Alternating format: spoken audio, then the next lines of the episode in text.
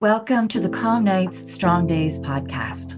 With over 30 years in the health and wellness industry, I've realized there's no one size fits all solution for sleep and stress resilience. What affects one person's sleep and ability to handle stress is different for each of us. The stage of life you're in, work and home stressors, your DNA, genetics, upbringing, social life, and more all affect how your body handles stress and your quality of life. Join me as we explore a variety of tools, strategies, and solutions I've employed with clients over the years in solo episodes, as well as insightful interviews and experts. Together, we'll unravel more pieces of the puzzle, empowering you on your journey to calm nights and strong days. So let's dive into today's episode. All right, welcome to this episode of the Burnout Expert podcast. I am really excited about today's episode. This is an individual who I totally geek out on the science behind burnout with, which I can rarely do. And we also have this commonality with first responder world. So, um, who I am speaking with today is Arjuna George. He has spent the majority of his life as a career firefighter in British Columbia. So that's the other side of Canada that I'm on. He has dedicated 10 years of his life as a fire chief, 10 years as a fire chief. He's risked his own safety really to protect his community, but there's so much more involved as well when you are a fire chief. One day he woke up and he, well, at that point, he didn't even realize he couldn't do it anymore. He called in work and he informed them that he wouldn't be coming in that day. That day led to another day, which led to another. And he never went back. He had no idea that that phone call would have been the last day of a job that he loved so much, that he dedicated so much time to.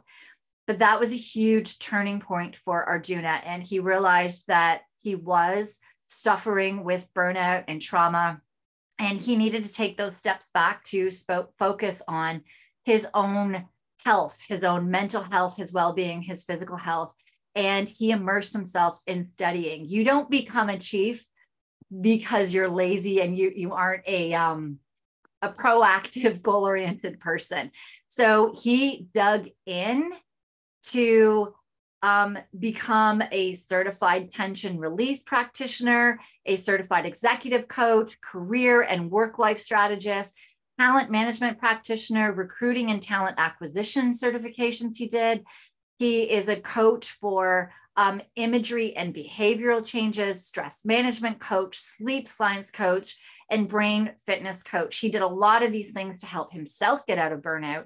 But now his passion for helping others through that has led to a book which is the burnout around the edges. Highly recommend you read that. It's where he really dives into a story deeper than we'll be able to get into today of his recovery in detail. He also hosts a podcast called beneath the helmet and he has his own business his own coaching business which is silver silver arrow company he specializes not only in helping first responders and other fire chiefs, but also leaders in business, a lot of leadership coaching, where he's helping overcome burnout, improving resilience, mental health, well being, and diving into leadership skills as well. Arjuna's vast knowledge and expertise make him highly sought out as a coach and a consultant. So I'm so grateful, Arjuna, that you were able to make the time, especially with our time zones, to hop on here today, because I know that you are really thriving in what you do. And I know this is just going to be such an insightful podcast for so many people. So thank you for being here with us today. Wow, quite the introduction. Thank you very much. Appreciate that. My uh, pleasure. Uh, it's it's my honor, and as you know, you were on my podcast uh, a couple of weeks ago, so it's an honor to be uh, kind of given back to your community as well. So I really appreciate being here, and I'm very honored. Thank you. Absolutely. No, I think today's today's message, what we need to get out there, is really a lot of stuff that is not talked about and i think we really need to dive under that hood about it with it today so with that being said why don't we start off with you giving a bit about your burnout? Like, what were you experiencing? You may not have realized it before you made that call that day, but what were you experiencing? What were your physical signs? What were the mental signs? What was happening in your life? Uh, well, there's a lot of key messages that my body, my nervous system was sending me that I was ignoring for sure. But in hindsight, looking back at it, uh, my body aches. My body was under so much tension, so much uh, built up energy stuck in my body that I destroyed my knees, unfortunately. So my knees are toast because of not necessarily all because of burnout, but because of the tension in my body, it definitely put me out of alignment in a lot of areas uh, back issues, lower back issues, tension headaches all the time, uh, kind of memory, brain fog. Um, I had two vasovagal incidents where I actually passed out uh, because my nervous system was kind of overriding itself and and just fried out. Yeah, there was there was numerous uh, kind of things that led to me going. There's something not quite right here.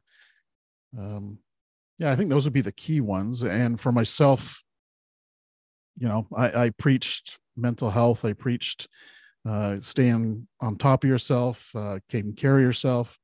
And i honestly thought i was doing a good job. And i and i think i i was in one aspect because i was very resilient.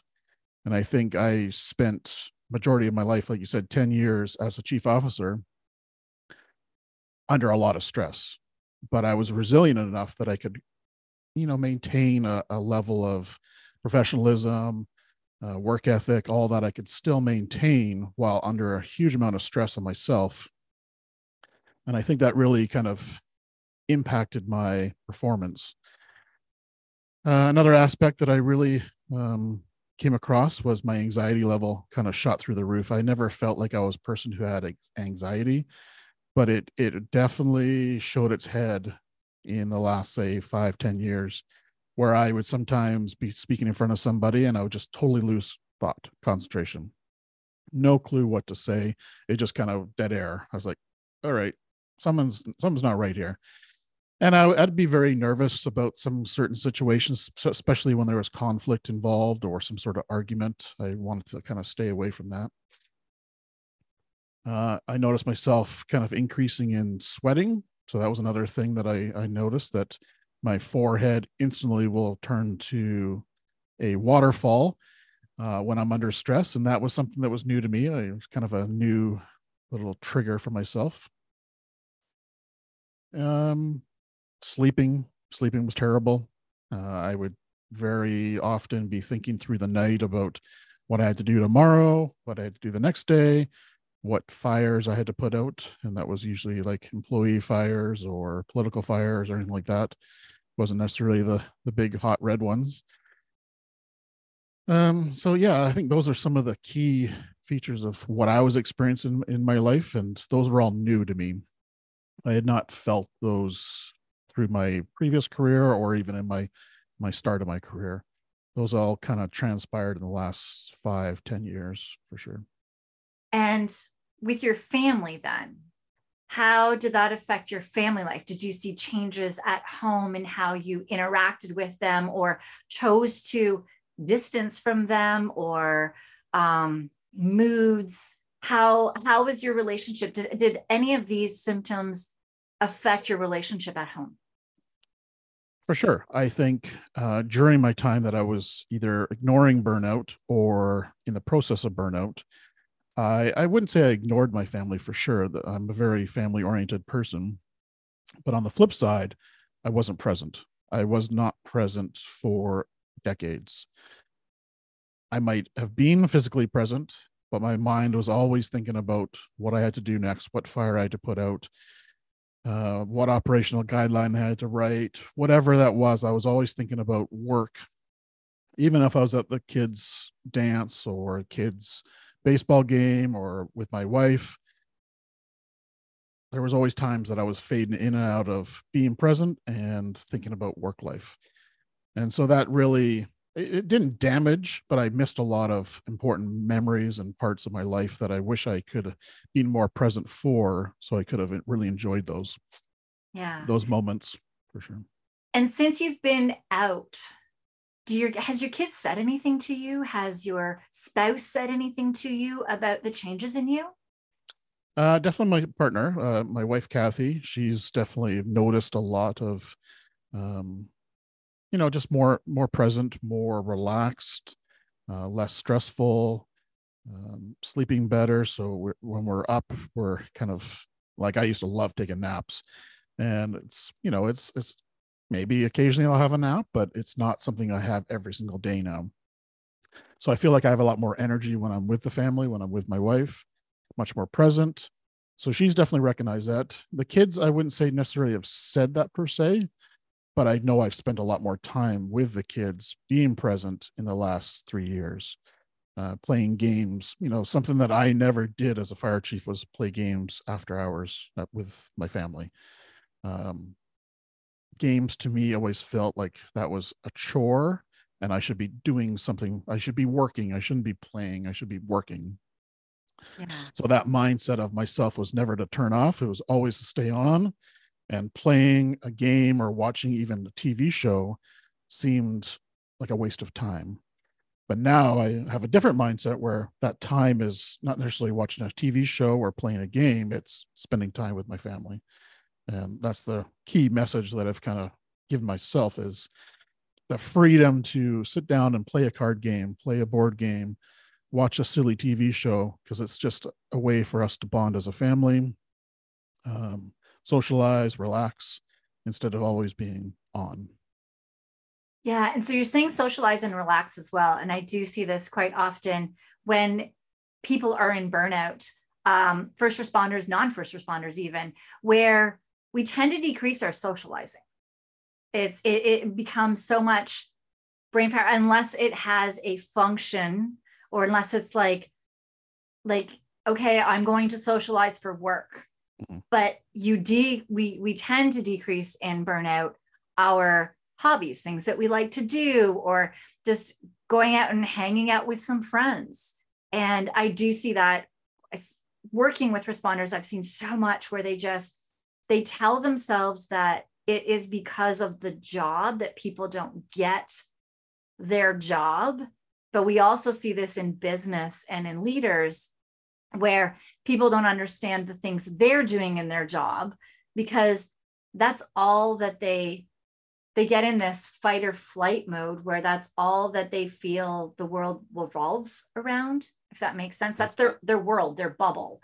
Because as you said they're not sitting with their families. They're not playing these games. They're not doing these other things outside of what they deem as being the priorities, which are work and getting the work done, thinking about work, doing overtime, extra shifts, going in, doing all that extra work, that we tend to we tend to really skew our perception to what we need it to be instead of what it really is. Mhm. That makes Well, sense. Yeah, well, for myself, I was an avid fly fisherman. I kind of went out almost every weekend, uh, quite often every night. I would have a little belly boat and go out in the lakes and fly fish for trout. Uh, even take the the kids occasionally. Uh, that went away. that went away be, when, probably when I became maybe a captain or an assistant chief. Uh, my hobby of photography went away. I was an avid photographer. Uh, potentially could have even done that as a career. Uh, wildlife sports photography. I loved it. And my camera is covered in dust at the moment and and still not picked up. And i don't think that's necessarily a hobby that you know i might join again one day but i have a totally different um, kind of interest set now that i did 10 years ago uh, I still love photography, but it's kind of changed and technology's changed, and our cell phones are equally as good as some of the cameras that were around 10 years ago. But I agree. I I left all that behind and focused on work, um, and that was my full time job was work. So you Not said going when you went to captain and then went to fire. So promoting through the ranks, Mhm. promoting in business, promoting through jobs. as you promoted up, now looking back, what do you think would have happened had you like would would have crumbled? Would you not have been able to be as good at your job had you separated some of your work time and your social family time? Most likely not. In hindsight if i had dedicated time to be my own personal self outside of fire and having a you know an extra life outside of fire I feel I probably would have been even maybe even better as a fire chief. How? Because I would have more energy, I'd have more concentration, I would be relaxed after the weekend instead of coming back, you know, pretty much working 7 days a week coming back in work mode that I was already in work mode on the weekend. Um so I think that you know, who knows what would have happened, but in hindsight, most likely I would have been more concentrated, more uh, dedicated to the job while I was there because I could concentrate. I didn't have brain fog. I wasn't tired. Uh, I had some rest over the weekend. So there's lots of elements. I think I probably would have been actually a better fire chief if I had taken the weekends to totally recharge versus just keep working. Yeah. Um, so I do want to dive into some nervous system stuff with you, but I have something that I think we really, really need to touch on first. So the reason that I do want to get into nervous system is that so many people are always talking about um, they're always talking about the mental side of things. But I know in our my conversations with you, both of us have seen so much um, relief for responders once we start working on the nervous system and working on sleep and working on a lot of these physical aspects. So we definitely need to touch on that. But until we can touch on that with somebody, we cannot help anybody unless they actually acknowledge first that they were in burnout. Mm-hmm. And I know you and I have had this conversation because I do struggle a lot with responders, and you have actually uh, experienced this yourself. I hope you're okay with me saying this that we're looking at so many of these guys that we're like, oh my gosh, I could, I could help you. Mm-hmm. but they spend so much time in service, always putting everybody else first. And as you said, you push through all the time. It's what you did as your job. That I asked you for some help and guidance, hoping to help me uh, with my clients as well, and being like, what could somebody have said to you before that day that you called in that would have gotten you to start working on your sleep sooner, gotten you to start working on your nervous system sooner. And do you remember your answer to me? Uh no, I don't. Your answer was nothing. You said people tried. You said oh, there yeah. are people oh, that, yeah, were, yeah. You know, that you may, you were going to end up with a heart attack. They were telling Mm. you health issues were going to start. They were telling you you needed to start reaching out and get help. I don't know how many years prior to the day that you walked off, Mhm. but you said people were, and there was nothing that they could say have said to you. Yeah, that was probably a good five, seven years prior to me leaving. Um, I started hearing those comments from my firefighters, my officers, mostly my officers because they were closer to me and, and kind of felt that, you know, they weren't necessarily talking to the chief from a firefighter level about his Yeah. own mental health. But um, yeah, I definitely got challenged quite a few times of you got to relax a little bit. You got to, you got to take some time off because you are burning the candle at both ends uh, and you will have a heart attack. Mhm. Um, I, definitely remember that for sure. It still did not stick with me for some strange reason. Right. It, And the it took a is- while to to figure that out for Yeah. sure. and this is a trend this is a trend that's happening like there are like you did have programs in place. Now from the point that you're at you realize how much you could have made improvements hindsight and on your wellness programs. But you know that so many were not taking advantage of the wellness that you were even providing them because this is a trend. This is a Mhm. trend not even just in the first responder world. This is a trend we see in business as well. People going up the ladders getting into corporate um, entrepreneurs that we just feel we are of a society that we have to push and push and push and push and our reality of what's really going on with us becomes very skewed So I was wondering if you were up for doing something with me right now. And it's it's I was listening to a podcast this morning, and the guy said that every morning he asks himself if the bullshit that he was saying to himself would hold up in court, is mm-hmm. what he asks himself in the day, in the mornings. Mm-hmm.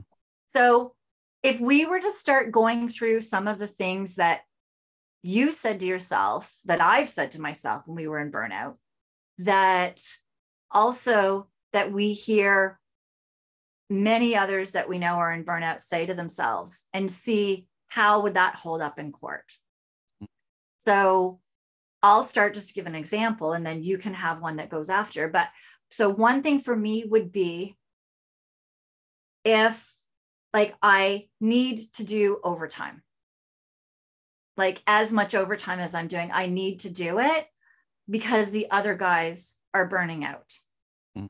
that's one i hear a lot I need to do this extra work because my colleagues are also buried in work. I need to do all of this extra work. I need to do these extras.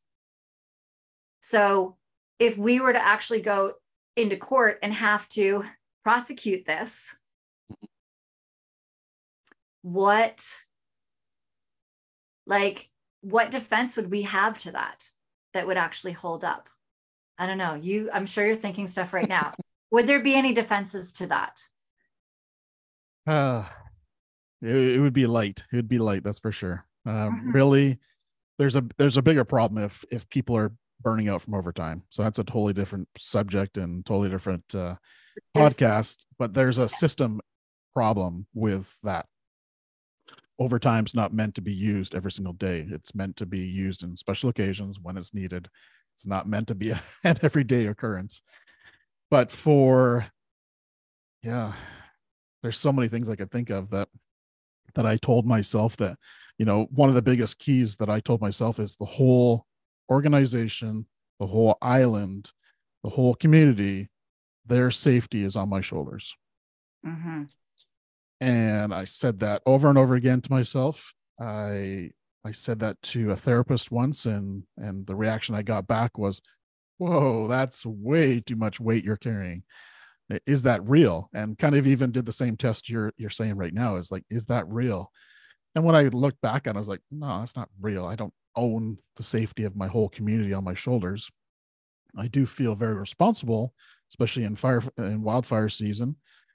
But am I totally responsible for everyone's safety? No, not at all. I'm kind of responsible for my firefighter safety, uh, general community safety, my family safety, my own safety. But really, that's uh, that was a, a lie I was telling myself of that. And that's a lot of weight to carry on your shoulders that the whole community depends on you to keep them safe.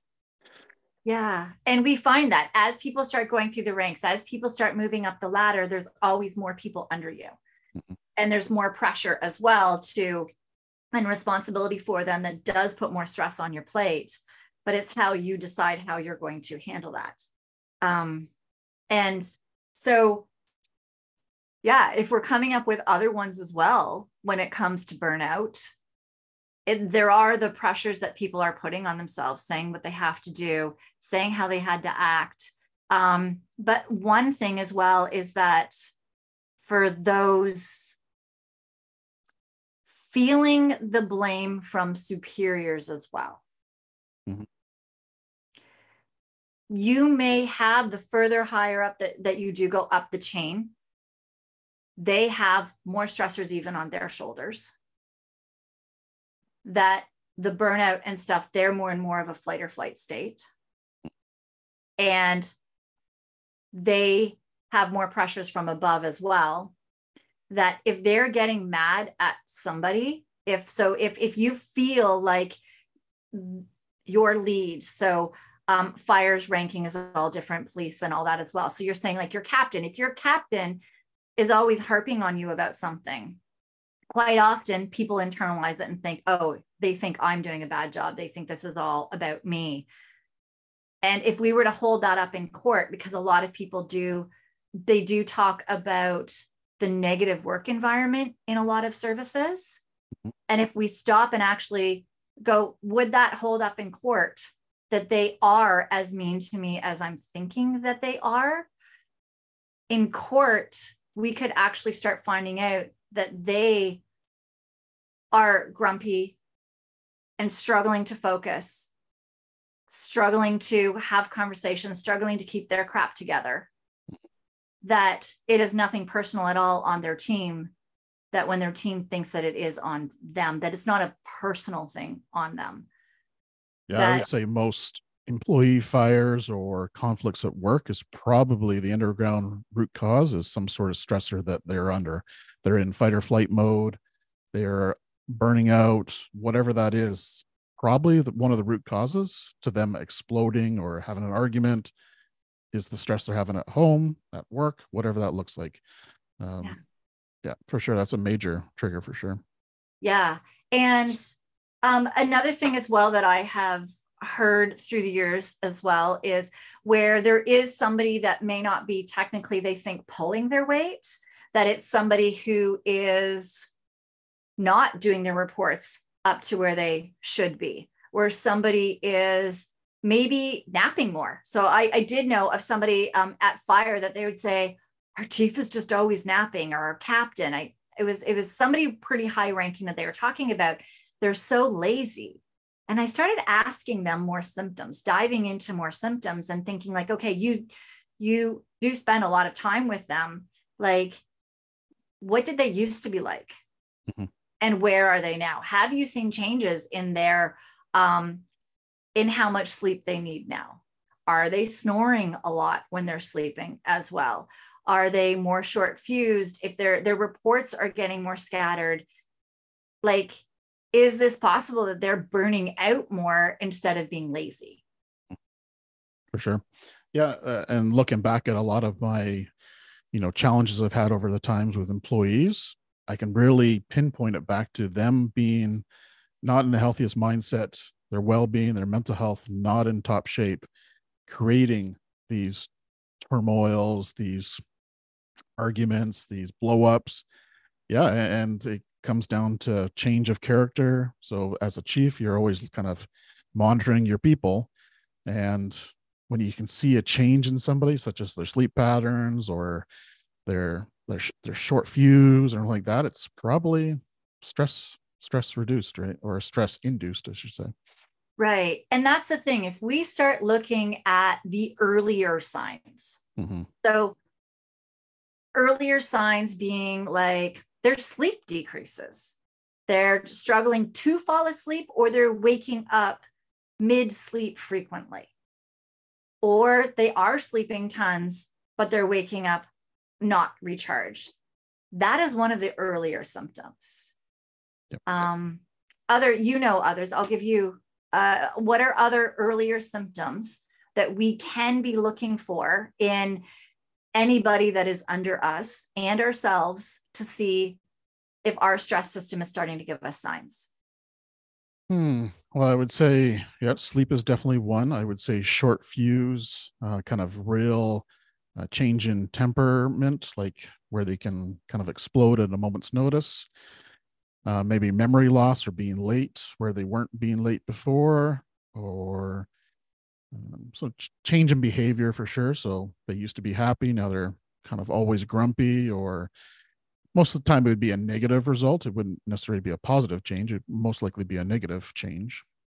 So they're once a happy firefighter, and now for the last month they've been kind of disgruntled, sad, angry. Uh, anger would be a big one. That would be an emotion that I would see come up for sure. Um, Working out, decreasing their workouts. Oh yeah, yeah. That's a huge one. Yep.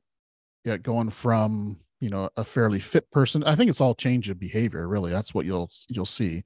It'll either be physical behavior mental behavior but it's going to be a change in behavior and once again knowing your people that's where it's so key. It's not just knowing them on what skills they can do it's knowing them as a person. So as a person this person used to show up like this and now they're showing up like that.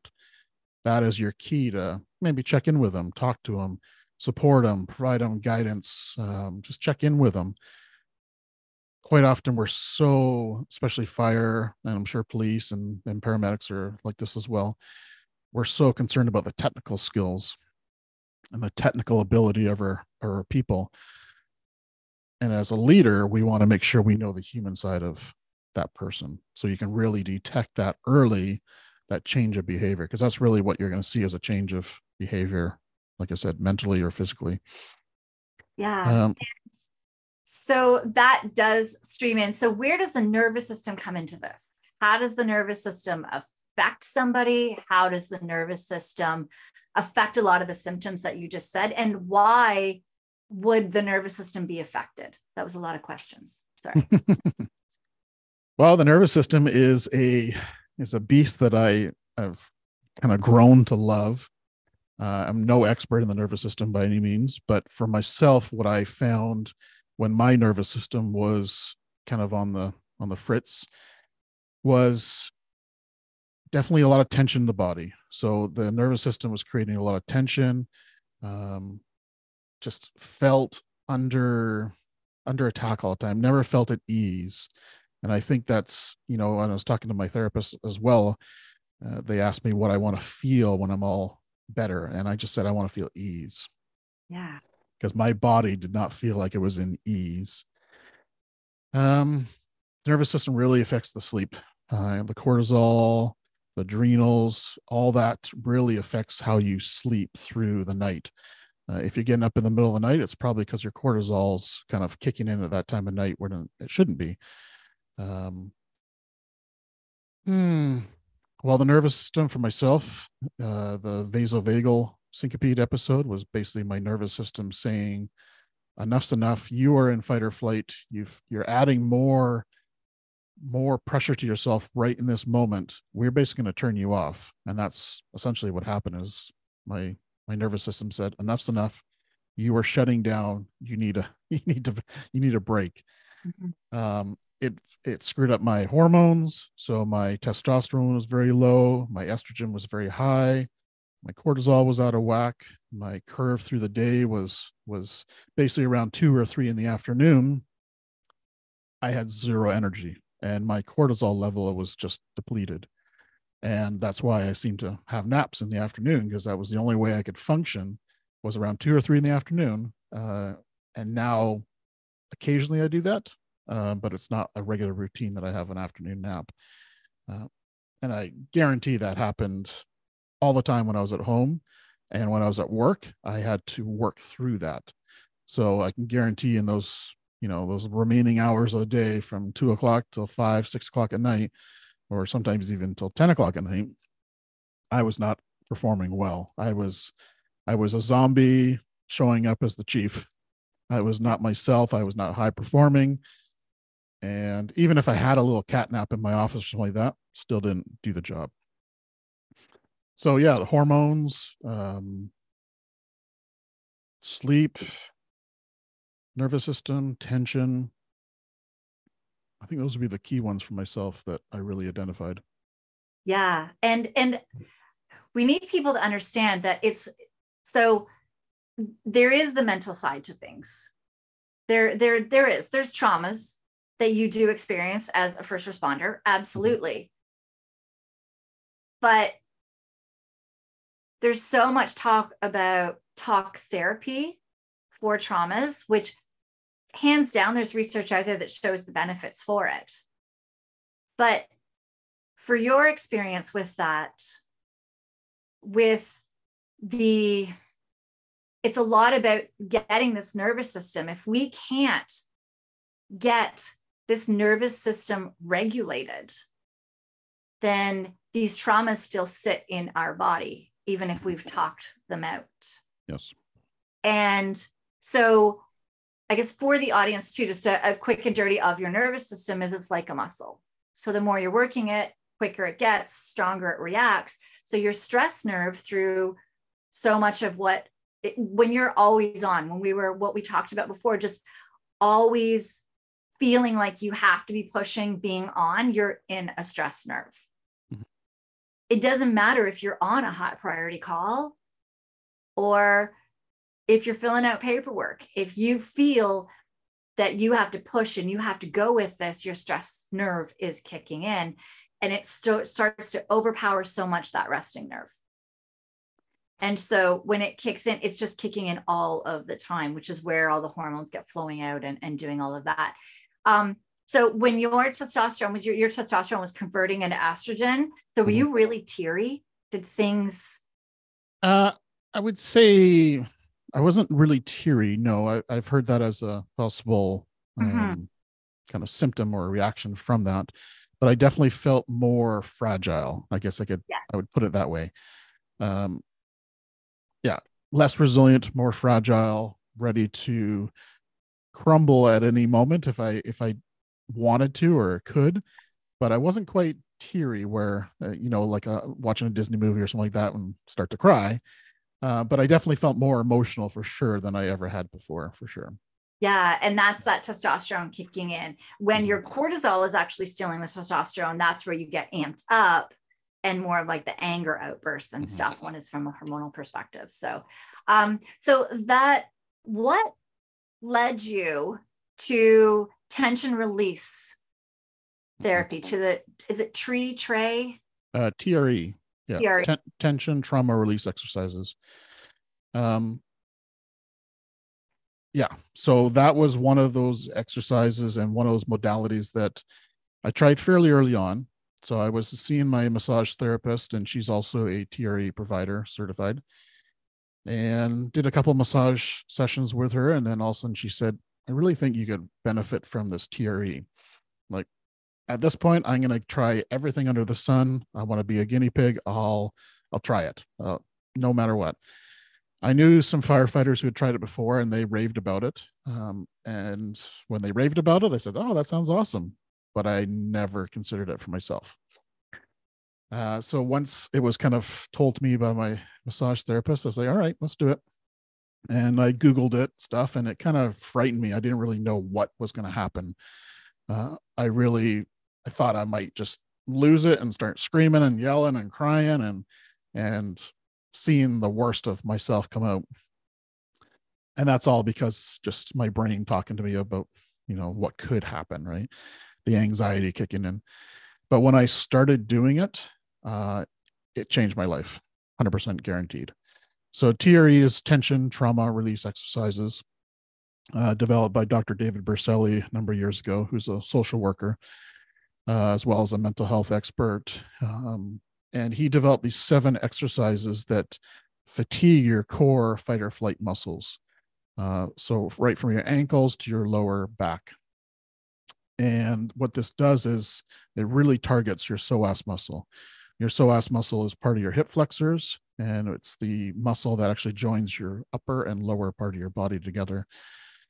And that muscle is used a lot for flexing, such as running away from danger. So, even a perceived danger, such as going to a, a stressful office meeting versus actually being at a fire or chasing a, a, a uh, suspect, excuse um, those that muscle would actually tense up, even if it was uh, perceived stress and, and threat in your body. So that psoas muscle gets tighter and tighter and tighter, causes different things such as knee issues, lower back issues, um, posture issues. And many people say there's no scientific evidence, but there's a lot of people say that this muscle also stores trauma and stores emotion. So these seven exercises go through and they fatigue it and the and the exercises are very easy almost like a yoga pose uh, stretch and they fatigue those core big muscles especially the big um, quads and hams to a point where they are stressed to a degree where they want to shake and tremor. And this is an innate reaction that we have in our bodies. We are actually meant as humans to shake. Uh, we've kind of cultured it out of us to that it's acceptable to shake shake in public. And so that's why dr david berceli developed this was to be able to have a safe area a safe process to shake and release that stored stress and trauma within our bodies that's, so when you when you do the exercises yep that just to give an example for people too when we see in the forest we see a deer mm-hmm. or like a deer gets scared, they run away and then they do a shake or a rabbit and you'll see they do that shake. That's them actually releasing their cortisol. Yeah. And as you're saying, as humans, we don't do that. So we're building up the cortisol. We don't have that shake to release it. Yes. Mm-hmm. And and fitness could do similar things like going out and working out of the gym, but this really targets different parts of your body, uh, the psoas muscle particularly, where it, it will shake out that trauma. And just like you said with the animals, the kind of example we give is the gazelle getting chased by a lion. Mm-hmm. The gazelle, there's two outcomes: it gets killed by the lion, and and that's dinner, or it escapes into the bush and it'll shake. And another expert in this field, Peter Levine, who does a lot of somatic body work, uh, he also talks about there's no evidence of any animals in the wild who have PTSD, which is a, a bold statement because they shake off that trauma. They shake it off. And when that gazelle stands up, it's like nothing ever happened. It just goes back out grazing again until another another incident occurs. And so our bodies, when we have that stress in our bodies and we don't shake it out or work it out somehow, it's stored energy in our body. And that's how I kind of perceive it as energy uh, for people to understand in a in a real easy way. And so when you when you have these stressful conversations, these stressful occurrences, maybe some trauma in there as well, if you don't release that, that's just stored energy in your body. And so the shaking will actually release that. And there's usually two outcomes after the shake. It's people feel super, super relaxed, kind of euphoric, very, very relaxed. Um, and then the other one is actually could be very energized in a good way. So people feel like they can take on the day after they do a TRE shake. So after I did this myself, it, it changed my life 100% probably the number one modality that that really helped me reset rebalance my nervous system back into a, a homeostasis natural balanced uh, nervous system. So now i do it regularly um, probably once or twice a week right now or before a stressful maybe meeting or an exam or something like that Uh, and I loved it so much that I actually became a certified provider in it because I, I wanted to share this message and this modality with as many people as I can. And I really think the first responder community needs to experience it at least once for sure. Yeah. So I have a couple of questions on that. Yep. One is about the traumas. So with traumas, then does this trying to figure out how, so we when i've what i've learned about emdr from an emdr therapist is that quite often traumas are where we didn't have a file in our brain for them in a sense and our body is storing them in limbo does TRE help? But and with first responders or with many people, there's so many things that we don't always know what all of these traumas are because mm-hmm. they accumulate over a career um, as well as our childhood does TRE help the body process some of these traumas without having to talk about them? Or do you also still, like, I know everybody can benefit from therapy in certain ways, but how, what is TRE's roles in these traumas in processing? Great question, because I think that's one of the key aspects that drew me to TRE, as well as other people who have kind of tried it and tested it and said, yeah this is this is for me. So TRE you don't have to relive retalk about any of the traumas. So we kind of consider it as the body's intelligence. That's how we kind of classify it. So the body's intelligence knows where the stored trauma tension is in the body and it will shake in those areas when it needs to when it feels safe enough to shake in those areas. So you don't need to know what that trauma was or what that stress was that's causing you that that nervous system dysregulation or dysfunction in your body. You don't need to know specific events, specific times. Your body will naturally find that stress and tension in your body and release it through shaking. Amazing. So no, no talk therapy needed. I, I think it goes good hand in hand with talk therapy, mm-hmm. but it can also be a totally standalone uh, modality for for people. And one of the biggest keys to TRE that I feel is it's accessible by anyone in the world with people with disabilities. Uh, so if you're in a wheelchair or a, you know bedridden, you can still do these exercises. From kids to adults to seniors, you can do these exercises. And you do this online as well. It's not doesn't have to be in person. No, you can do it online uh, through Zoom, which we found uh, amazing results being able to do it online. And I think the key there is people feel safe because they can do it in their own home. And that's it's it's kind of a vulnerable um, unique experience. So doing it online in your own house, your own comfort of your bedroom or wherever that is, it just gives uh, people just a little bit increased sense of safety uh, that allows them to really relax into the moment and enjoy the experience. Uh, what I was going to say with the the TRE also is it's a self care tool. So once you learn to master the self regulation component of it and the exercises, this is a tool that you have for the rest of your life. Yeah. So you don't need a practitioner to support you after that fact. So once you've kind of mastered those skills, which usually takes three to six kind of sessions, um, some people shorter, some people longer. Some people want a provider with them the whole duration to support them. Um, but usually it's around three or six, and then it's a self care tool that you have in your back pocket for the rest of your life. So amazing.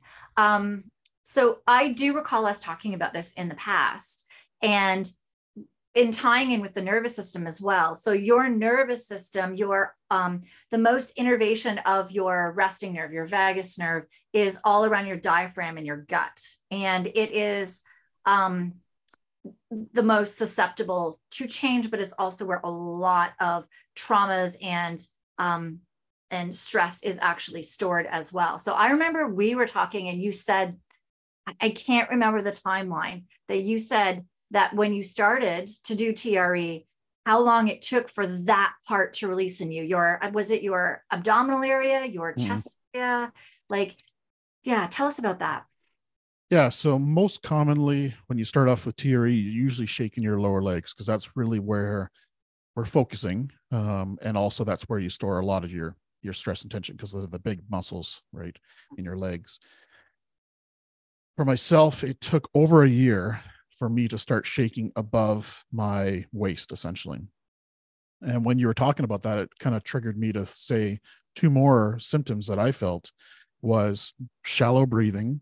Mm-hmm. So when I was going through when I was going through burnout, my breathing was extremely shallow and very high up into my chest, not into the diaphragm. It was very high up in the chest. And I think that's very, very common and probably a very key indicator if you're in stress mode and in sympathetic stress response.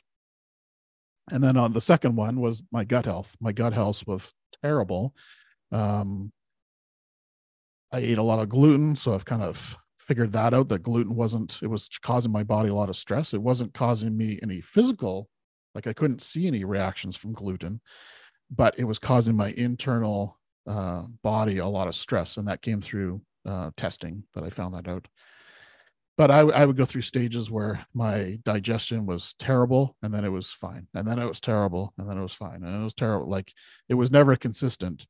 So those were two extra things that uh, i just kind of jogged my memory when you're talking about the TRE in the upper body. Uh, those are two huge areas that i found big indicators on myself when i was going through burnout. Yeah. That's interesting. So, I was going to say, so in the TRE part of it, it took over a year for me to start shaking above uh, that, and that had a lot of things to do with being comfortable doing the TRE, uh, kind of processing that, but also worrying about, or not worrying about, but concentrating on my well-being, my nutrition, my hydration, because that had been a work in progress, right? So over that year, my digestion got better. I started doing breathing exercises, so I was starting to actually do uh, belly breathing and and breathing modalities. So i think there's multiple ways and reasons why it started to move up my body. And now when i lie on the floor i can shake my whole body shakes so. Yeah so if i'm understanding correct from this as well tre is a really invaluable tool that you feel should be used by by everyone, but there are still also other tools, other pieces of the puzzle that also need to come into play with this to truly get out of burnout and to stay out of burnout? Yeah, it's definitely not a magic pill. It's not going to be your one thing. You try it once, even, and oh, I'm fixed.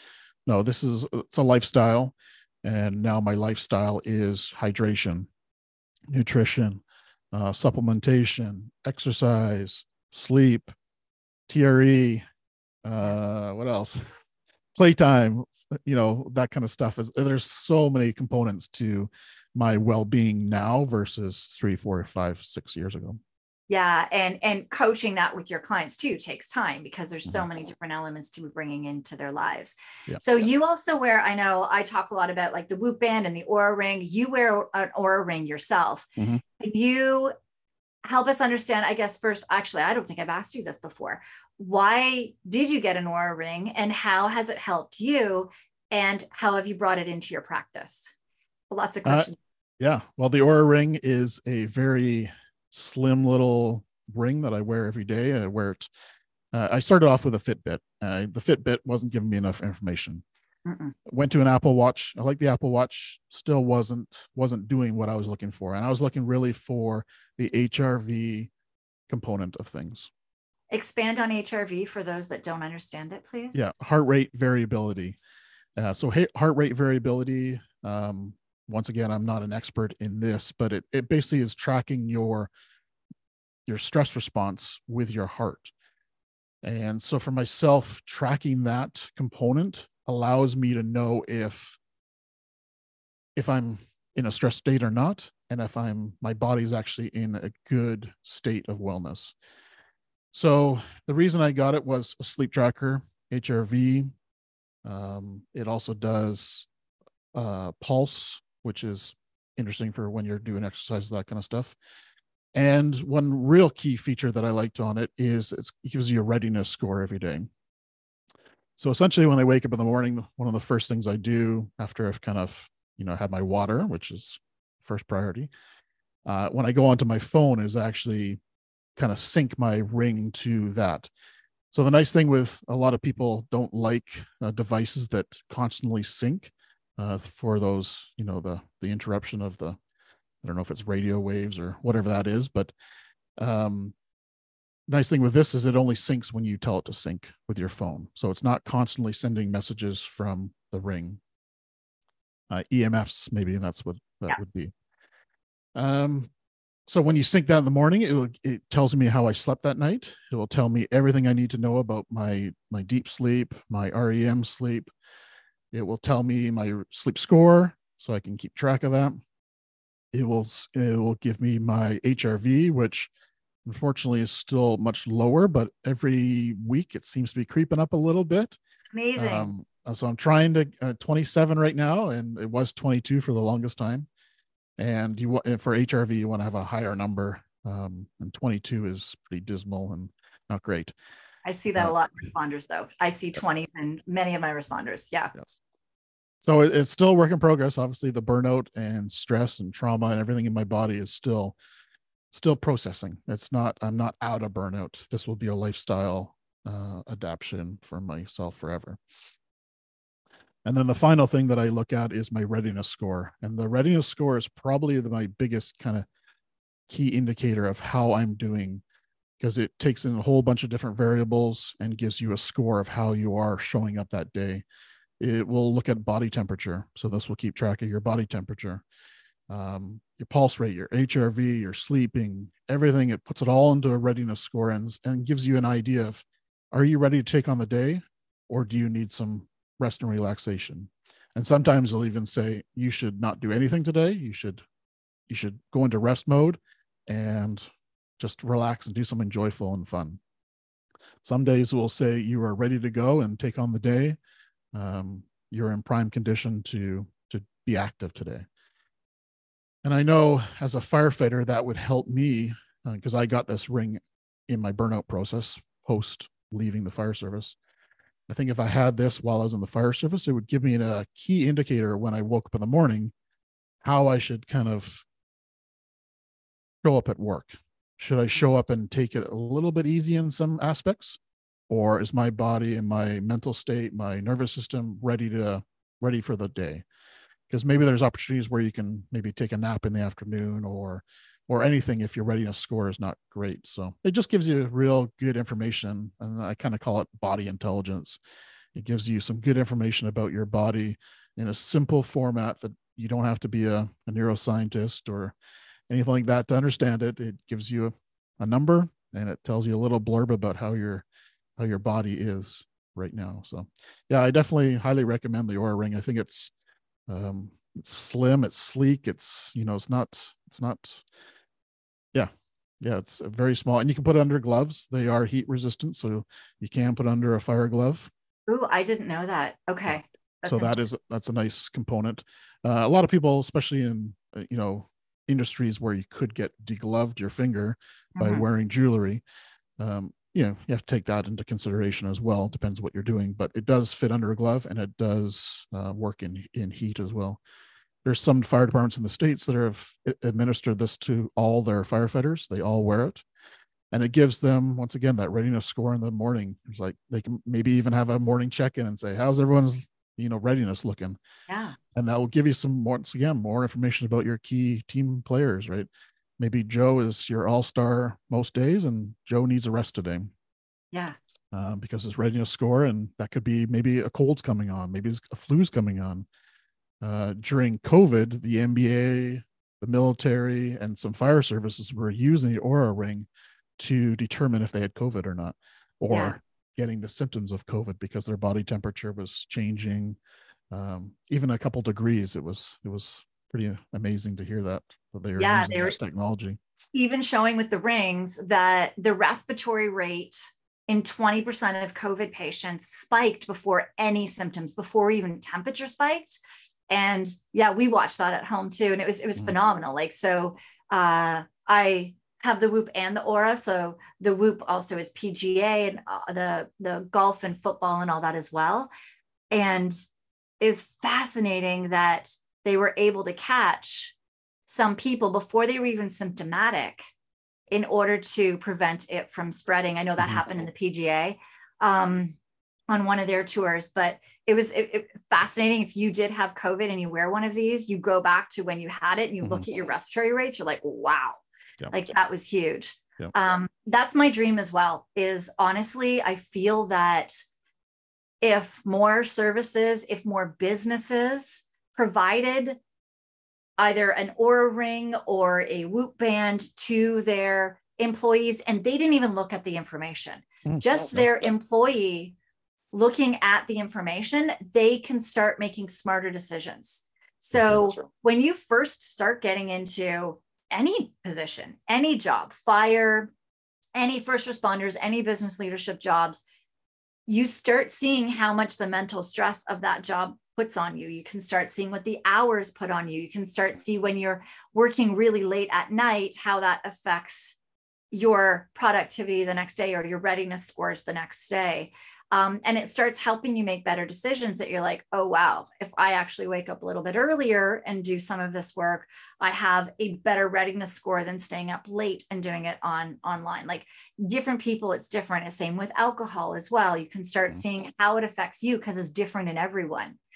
And, or even with fire, I had a guy who his, he was 24 on, 24 off, three in a row of that, and then his days off.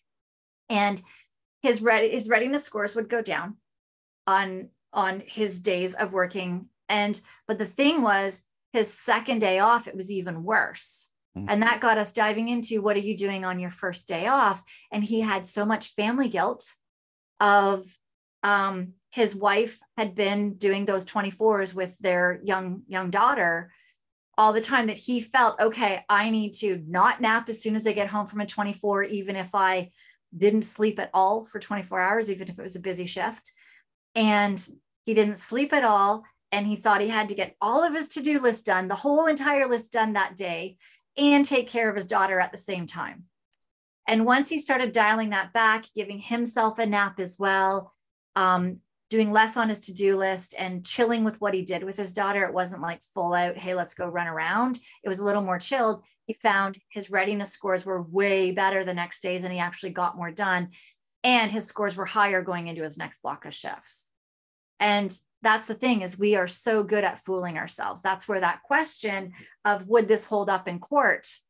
is a really good like um question with the objective or subjective. That's the subjective but really looking at the objective data too and seeing okay like i'm thinking 4 to 6 hours of sleep is good but my stats are literally showing me that they're not. Like that is one of the things. So many feel that four to six hours is okay. Yeah and without that technology you're just guessing right? Right. so technology really gives you that argument for that court to say yes this is why. Right. so, yeah and that's but, the thing so many people need us because so many people are in burnout mm-hmm. that we can't service them all and nope. we don't want to be seeing so many people in burnout that if if if services, if businesses spent the money to get their employees one of these rings or a whoop band, they would probably have higher productivity, well, less burnout rate. Higher productivity, um, less sick leave, less people off on mental stress leave. That would cost them way less money than it would to get everybody one of these devices. For sure just with people making their own little changes. And then we can then work on the ones that are really, truly in need of that guidance because they're already so deep in burnout that they need that help to get out. Yeah, uh, uh ditto for sure, 100%. I think for myself, I really don't want to be working with people who are burning out. I want to work with people to prevent burnout. Mm-hmm. Um, that's my goal you know, obviously I want to work with people who need the support, but my end goal would be to actually stop people from burning out and prevent that so yeah. through through awareness, through education, through technology. Yeah. Uh, that's that's my goal is to to lower those numbers. Like in the fire service, the best fire is the one that we that never happened. Yes. The one that we prevented. So absolutely. Yeah. Well said. Yeah. And and that's it is if like the clients that do come to me and say, okay, I've got a ring or I've got a whoop band and I've been doing all of these things and I've got my sleep stats up to here and I've got my, you know, readiness score to here, my HRV to here, and I'm stuck. That's when I can like mm-hmm. really come in and help them like get those that extra, like get right. Yep. Um, if they're already putting in the steps or somebody who's completely like, what steps do I take? Um, all yeah, right. So- I'm, I'm sure there was times that I pushed myself through feeling not 100% without knowing the knowledge of the technology. If I had my Oura ring five years ago, I would have woken up some mornings go, okay, I should maybe take a sick day today. I should maybe take a break, maybe not work all night long. But without that information, we just continue continue to push through those those slow days, those days where you're not feeling totally energized, and we just keep pushing through it. But this and this information that it gives you is it allows you to say, okay, my body is telling me I need to take a break. So if you're not listening to your body, maybe you can listen to the Oura Ring or the, the Whoop Band. And that is actually fascinating. That the one thing that that you and I have been stuck on as well is how to get people to acknowledge where they're at.